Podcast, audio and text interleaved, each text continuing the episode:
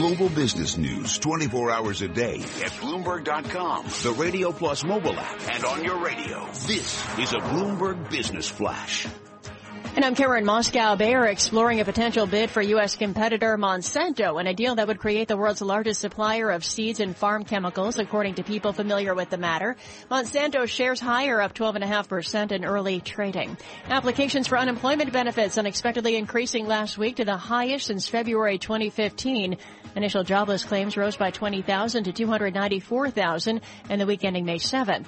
The Bank of England cutting its growth forecast and issuing its strongest warning yet that a vote to leave the European Union would hurt the economy, possibly causing a recession.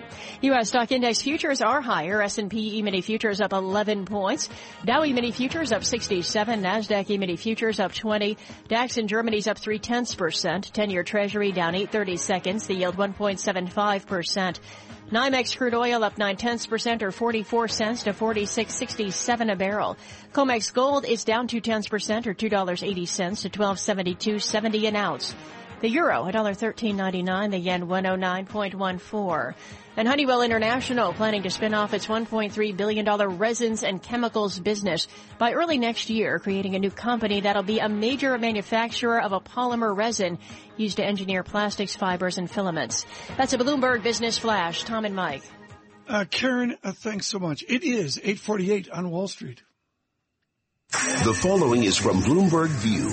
Opinions and commentary from Bloomberg columnists. I'm Megan McArdle, a columnist for Bloomberg View. It appears Facebook may have been tinkering with its trending news module, injecting stories about Syria and Black Lives Matter, while suppressing ones by conservative outlets. As you can imagine, this created quite a stir among conservatives, and now Senate Commerce Committee Chairman John Thune has sent a letter to Facebook asking questions. There's no question Facebook has more power over its media space than any company in living memory. That means liberals who are fond of both press freedom and vigorous antitrust enforcement are going to be forced into making one of two arguments, neither of them perfectly satisfying. The first is that media is a special exception to the arguments for heavy-handed regulation. It's plausible because the alternative, politicians deciding how journalists should cover politics, is so obviously problematic, but it's not entirely comfortable either, because exempting the media, and maybe academia and the arts, is so easily smacks of special pleading. Government regulation just happens to be necessary everywhere except for the handful of industries that lean most heavily liberal. My word, that certainly is convenient, isn't it? The greater danger is that liberals will end up falling back on an argument that's gaining more and more currency on the left, saying, yes, absolutely, the left should have control over what people are allowed to hear and know, because that's how we're going to build a better world. The first argument may be unsatisfying, but the second is downright Orwellian. I'm Megan McArdle. For more View, please go to BloombergView.com or View Go on the Bloomberg terminal. This has been Bloomberg View. And Bloomberg View commentaries can be heard hourly weekdays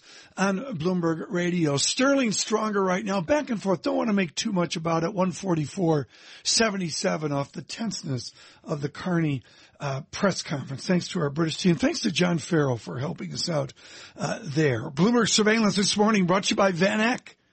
Vectors ETF. Expect more from your munis. Target tax exempt income by maturity, by credit quality, all with low cost ETFs. Visit vaneck.com slash muni, Van Eck, V-A-N-E-C-K. Van Eck. access the opportunities. Uh, lots to talk about. We're going to jump to Brazil, but Mike, a massive asterisk. You got on the phone. You dialed up your Verizon cell phone.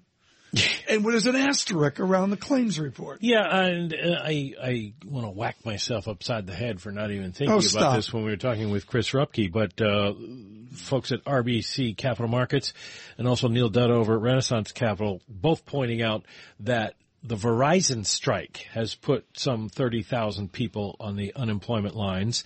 They are eligible for uh, jobless benefits and they have filed. New York last week uh, claims jumped by almost 15,000. So uh, you do have to take the big rise in jobless claims with a bit of a grain of salt. We'll see when that strike settles uh, how this affects the numbers. With the Eurasia Group, Craig Garman, we talk on Christopher Braz- Garman. Christopher Garman, excuse me, Christopher. I'm so sorry for that. It's been wild here uh, this morning. It's fascinating to me how far out front Eurasia Group was on this mess. Is the mess this morning in Brazil where you thought it would be a year or two years ago? Uh, probably not. Uh, last year, um, you know, we always, you know, saw that there was a there was a risk that the president was going to lose her term in office and and be impeached by the Congress. But uh, but we were attributing the probability of that kind of scenario at anywhere between 30 and 40 percent over the course of last year. So you know, we, we saw the risk, we flagged it to our clients, but at the same time it was hard to, to fully handicap it because at the end of the day, the mess that we're seeing is largely driven by a criminal investigative probe uh, in the car wash scandal over, okay. over kickbacks from Petrobras, and that's just hard to, to fully. Just because of time, Mike, I want you to jump in here, but that's brilliant. This has nothing to do with the economy, I guess, is what I just heard. Yeah, it's a combination of both, right? Now, obviously, the fact that, that Brazil is in a multi-year, very deep recession, and uh, and the government is very unpopular matters. Uh, but really, the straw that broke the camel's back is a is a is a billion-dollar corruption graft probe in the state-owned enterprise Petrobras, and implicating party leaders of the governing party, the Workers' Party, uh, including uh, the the party treasurer that uh, that that kind of organized President Dilma Rousseff's presidential campaign. So it was a combination of both, really, that that led to her downfall. Now, the uh, the important point to make here is not that Dilma Rousseff is uh, suspended from office as president, but that it doesn't solve Brazil's problems. Growth is non-existent, contraction this year. Inflation is running at almost 10%.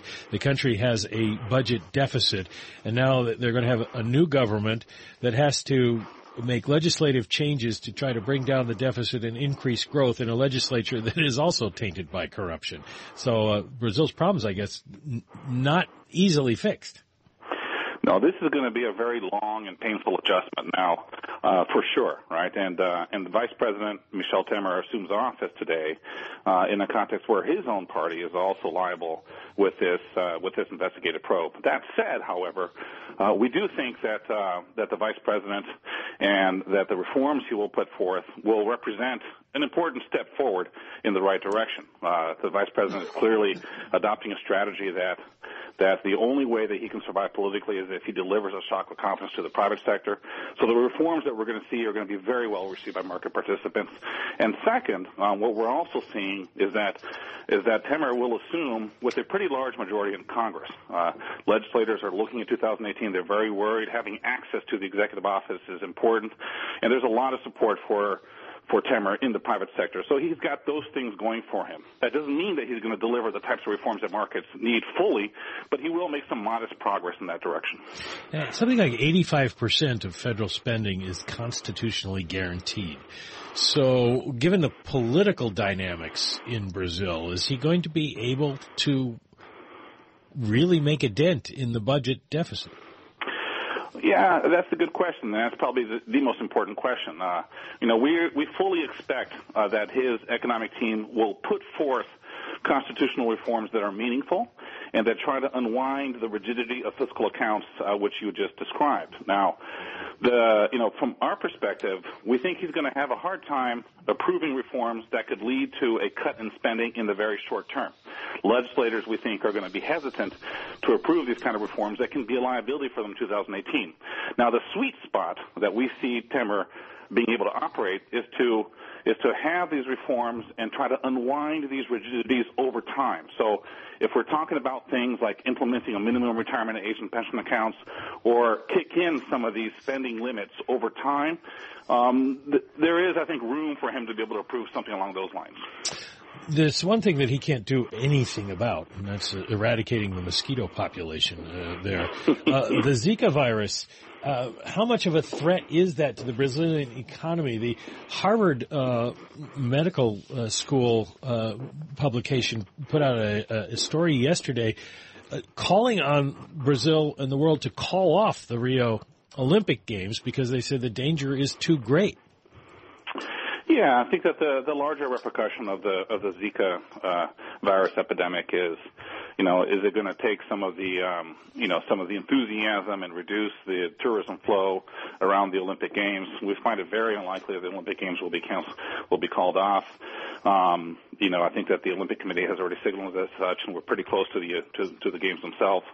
And and when it comes to the economy, however, it's important to realize that the economic repercussions are relatively mild. Uh, it doesn't really impact the working population. Um, you know, given that the symptoms are are not severe for those who are infected. Evidently, this is a this is a a very important health concern, particularly when it comes to pregnant women, but it's not the type of, of virus and, and health epidemics that can uh, that can impact economic growth in any substantial fashion.